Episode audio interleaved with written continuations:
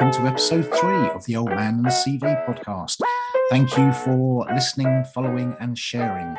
We have now r- listeners in over 10 countries. So please keep listening and keep learning, and please keep following and sharing. Thank you. Let's get on with episode three. Um, we're delighted to be joined by Tristan Heywood for this episode. Tristan has been in the recruitment industry for over 20 years at Oakstone International and also runs a company, Futureproof Pro, that enables sports professionals to transition into normal life at the end of their sporting careers. Uh, Tristan, thank you very much and welcome to the podcast. It's good to meet you. Thank you for inviting me. Genuine pleasure. Now, can you tell your listeners a little bit more about what you've done, uh, just to give them some background? Yeah, sure. So, uh, so I, so I've been at Oakstone for over 22 years. So we're a we're a technology only. Uh, I guess we call us a search agency rather than a recruitment business, and, and I kind of specify that to say that we're not focused on generally getting people who are unemployed into employment. It's very much a targeted kind of um, agency consultancy that's focused on commercially facing roles in small to medium software companies, primarily sales and revenue kind of ownership roles for those companies, from senior contributors up to uh, senior leadership. Our listeners will feel that age is a barrier to the interview process uh, and progressing that interview. Tell us about your experience about educating organizations about the value and the usefulness of the experience that um, more senior employees bring. Sure. yeah. And there's, there's a few different ways of kind of articulating that. When I first started, everyone I spoke to from an enterprise sales perspective in the technology industry was probably 40 plus, um, and the value of using an external sourcing partner, a recruitment firm, would be to go and attract experienced salespeople that you may not be able to get unless you go out and try and you know physically approach them to bring them into your organization. And a lot of companies didn't want to sit back and just deal with those that applied to the roles. They wanted to kind of go and source the best people. So um, yeah, so some somewhere along the line that that that kind of market focus shifted. So companies seem to have taken on this view that the ugly side of the sales job is something that more mature or you know older salespeople don't want to do, um, which is a, is a misconception, and it's something that we kind of advise against when we're taking a brief. I think I think to do it on a case by case basis when we're introducing a shortlist is is kind of ineffective. You know, it, I think it's important to guide our clients through, you know, understanding what it is they want to hire and understanding what characteristics and behaviors are needed for this person to be successful and ensuring that older salespeople, mature salespeople, experienced salespeople aren't discounted because of the perception of what they are might be or might not be willing to do. That that fundamentally is one of the biggest challenges that we uh, that we have to you know I, I think address early in the process. Okay, so my question to that would be how do you help address that with organizations because yeah, they, think... maybe they have a very fixed set of what they're looking for and you're saying hang on don't discard these people because your perception is they are too old. How do you manage that with the organizations yourself? Yeah so i think the, the, the trick is to really drill into what is the need for the client. What do they need this person to do? You know what what actual um fundamental skills and experience is needed for this person to be successful and how are you going to measure that success? Um, because there's a big difference to how you even interview. If you're interviewing people based on experience or you're interviewing people based on behaviors, ultimately, if it's the latter, you know, your an interview process can sometimes get a bit um convoluted right word. Sometimes it gets a bit it misses the focus of what the needs of the role are. So you can sit, have situations where a company will start to measure a younger a younger salesperson on their achievements and, and not value their potential, and vice versa. Yep. Measure an experienced salesperson on what they think their mentality is or what they think their behaviors are going to be rather than the things that they've achieved. I think the reality is, depending on your business and the types of buyer that you're selling to and the type the steps that you go through in your uh, in your selling process, I, I, I think most companies want a bit of both. that yeah. they want to hire people with the capability of doing the role and the demonstration that they've done it, but with the right mindset and attitude to it. Age should absolutely not be a factor, so, but it is. Do you think it's useful then? I mean, we we talked about software, we talked about uh, sales and revenue generating um, roles that you work with. There's a lot of software businesses right now who are trying to scale up real quick, right? That's the nature of the business. Yeah. Software as a service, scale it up, sell it off, happy days.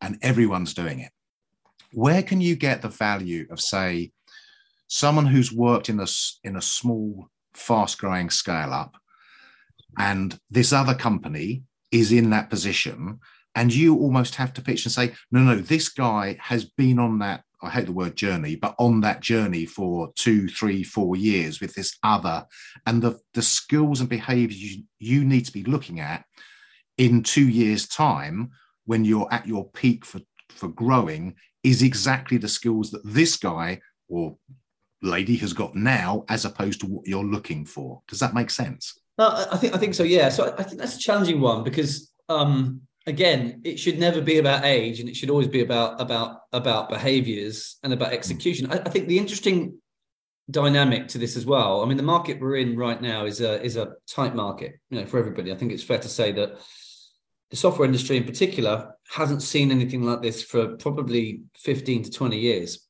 So the other reality you have is that the market conditions are challenging and some people will struggle because they haven't seen market conditions like this, particularly software salespeople. So I think there's a value in in looking at experienced salespeople who've been through this this cycle. You know, 20 sorry, 2000, 2001 was was tough. When I started out doing this, it was challenging. All the all the startups didn't have any money bit like now. Um, you know, it, it, was a difficult time, so a lot of people had to learn to, I guess, to to to to to be streetwise to how they were going to get through the tough times and uh, and dig in and and you know and really focus on not cutting corners and doing the really ugly side of the role. I think the benefit you have with a lot of experienced salespeople is that they've done that before and they know how to drive the right outcomes. I, I think the mentality of the person's willingness to to do the to, to do the ugly side of the job because you know that it will bear fruit at the end of the process shouldn't be about age or it just should be about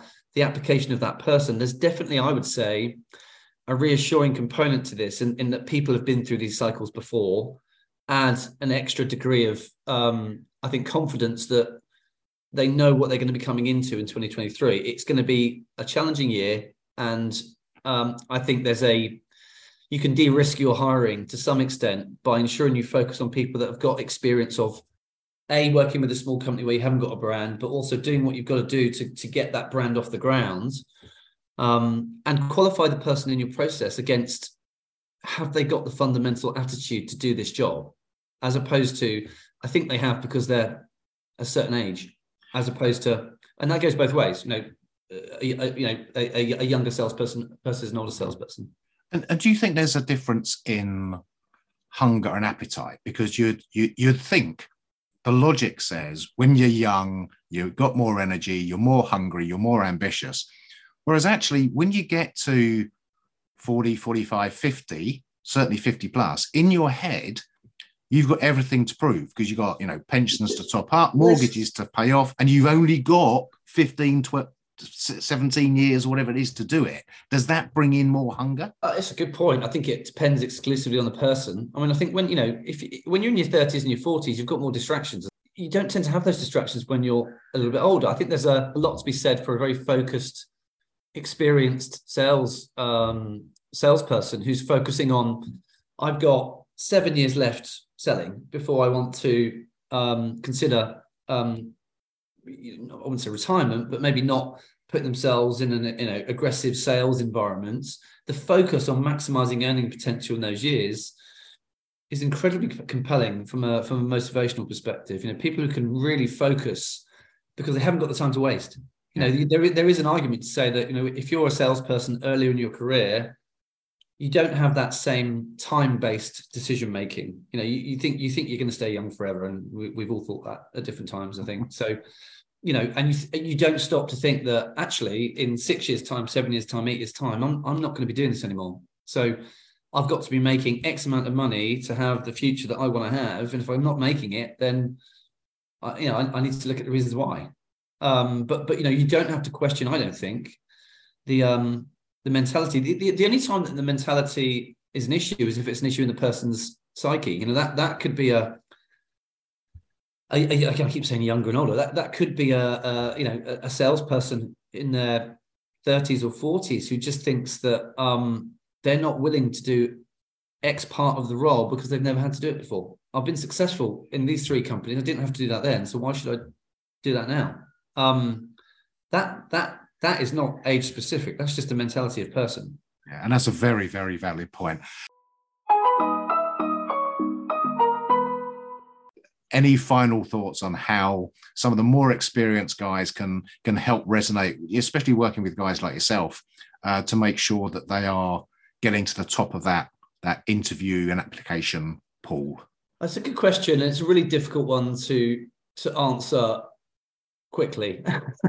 um, but I, I think that um, I, I think that addressing the the the issue head on. I'm a big believer in being very transparent about the unspoken things that can be a barrier to securing the right role. Um, so just approaching it with a different perspective. You know, your behaviors will dictate that, but also, I think highlighting in your profile. You know, I'm a I'm an experienced salesperson. I've I've been in. You know, when I when I was at X company, this was this was the landscape of the company. This is what I joined. This is what I had to do to be successful sometimes people can assume that everyone knows that X company was successful in these years, but no, before it was successful, it was a startup. Not every company is immediately successful. So you've had to, I think, demonstrating that you have been able to consistently generate success and that your attitude isn't diminished in, in the needs to be able to do that, I, I think it's important. And that, that's um I think addressing it head on and not allowing perception to over overrule that, I think is a very important factor. And that is an absolutely brilliant way to end this. Thank Good. you. Tristan, thank you very much indeed for joining us today. And your contributions are very valuable and valid. Thank you. Thank you. So that's all we've got time for this week, I'm afraid. And like last week, we're having to drop the dead donkey, but we will get them in eventually. Um, thank you again to Tristan. You can find Tristan Heywood on LinkedIn or look for Oakstone International. Next week, our guest will be Paul Sanderson, MBE, who will be taking a slightly different track and we will be talking about mental well-being.